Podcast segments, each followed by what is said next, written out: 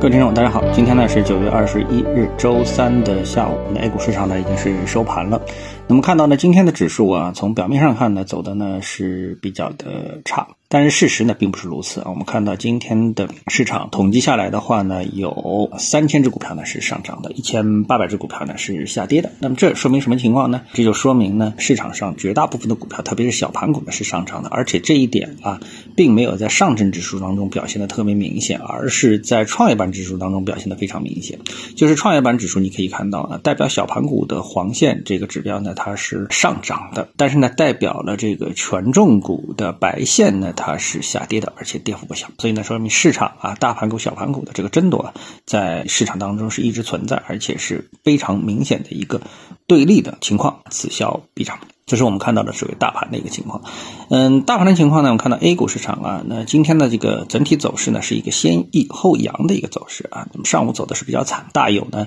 将这一波下跌呢继续延续的态势啊。但是呢，我们看到低开之后啊，就是先抑后扬啊，先抑后扬，那么整个市场呢还是呢能够有力量啊进行自己的一个修复啊。那么我们看到啊，这个我们节目当中有一些听众他们的留言啊，觉得这个市场会跌得很低很低，比如说看两千六啊等等之类的啊，但是。我们呢对市场呢确实没有这么悲观，但这个悲观与不悲观呢，我们昨天呢我跟一些朋友啊在一起聊天的时候呢，就发现这样的一个问题啊，就是大家对新股发行啊是非常的诟病啊，觉得这挖的实在是太快太多了。我们知道，其他海外市场啊，港股也好，美股也好，一直都也是在发行新股啊。但是呢，这个像我们这样发行新股，每天啊都能接到通知有新股这个发行啊，这种实在是有点史无前例啊，或者说是举世无双啊，这个是太厉害了啊。这个长此以往呢，对这个市场的一种伤害呢，这无形之间啊，潜移默化啊。那么终究呢还是会发生的啊。那么很多投资者上涨的时候并没有觉得，但是下跌的过程当中啊，直接啊就失去了继续持股的信心。那我觉得这个市场的负面影响啊，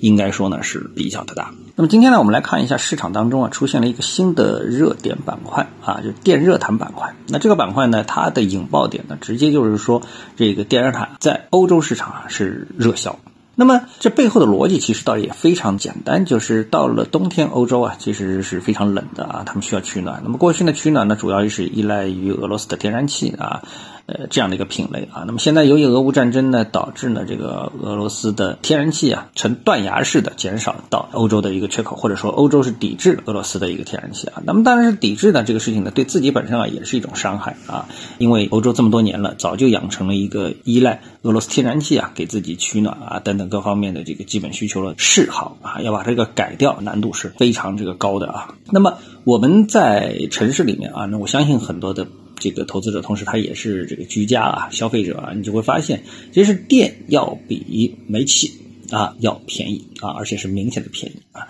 所以呢，在这种情况下面，我倒是很理解啊，在欧洲啊现在开始采购电热毯，因为他们过去天然气非常便宜啊，所以呢，在这种情况下面呢，这个取暖啊，用天然气来取暖等等啊，它的舒适度实际上是要超过电的。但是现在没办法，呃，天然气实在是太贵了啊。虽然电也涨价啊，但是相信呢，根据我们中国的这个使用情况啊，电呢要比天然气还是要便宜很多，而且呢，电呢本身呢又易于传输。啊，因为你把天然气从这儿运过去，从那儿运过来，什么北溪一号啊、北溪二号啊，操作难度非常高啊。但是呢，你直接用电的话呢，难度呢就会降低很多很多。所以电热毯的畅销呢，我觉得呢也不奇怪啊。所以在这样一个背景下面，那么我们看到，实际上中国的这个产品对外销的一个产品啊，它的质量啊，应该说是得到保证的。这一点我觉得可以自豪的说，这个中国的产品啊是全世界最好的。我们说一般的这个消费品的这种产品啊是最好的。高精尖的我们不具备这个技术没办法，一旦具备这个技术的话呢，那我相信我们也是能够做到最好的。所以呢，我们看到啊，这个我们的电热毯呢，这个在欧洲市场的畅销呢，就不是一个太让人值得怀疑的一个事情啊。如果说这个能源继续危机向下走，那我们为什么又有新能源车？然后呢？把这个原来的汽油、柴油车啊改为电动车呢，那就是因为电便宜，电比汽柴油更容易传输，得到的更方便啊。那么相应这种情况呢，随着电热毯的畅销呢，我们可能也意识到了，在欧洲市场也在出现这么一场可以说是莫名其妙的革命。但是引爆 A 股市场的相关的取暖板块，我觉得应该说还是可以有所期待。啊，好，那么今天呢，我们就跟大家探讨一下，各位有什么想法或者是感受的话呢，欢迎在评论区里呢一起的交流，也希望各位呢是多多点赞、转发、订阅我的频道专辑啊，我们下期的节目时间再见。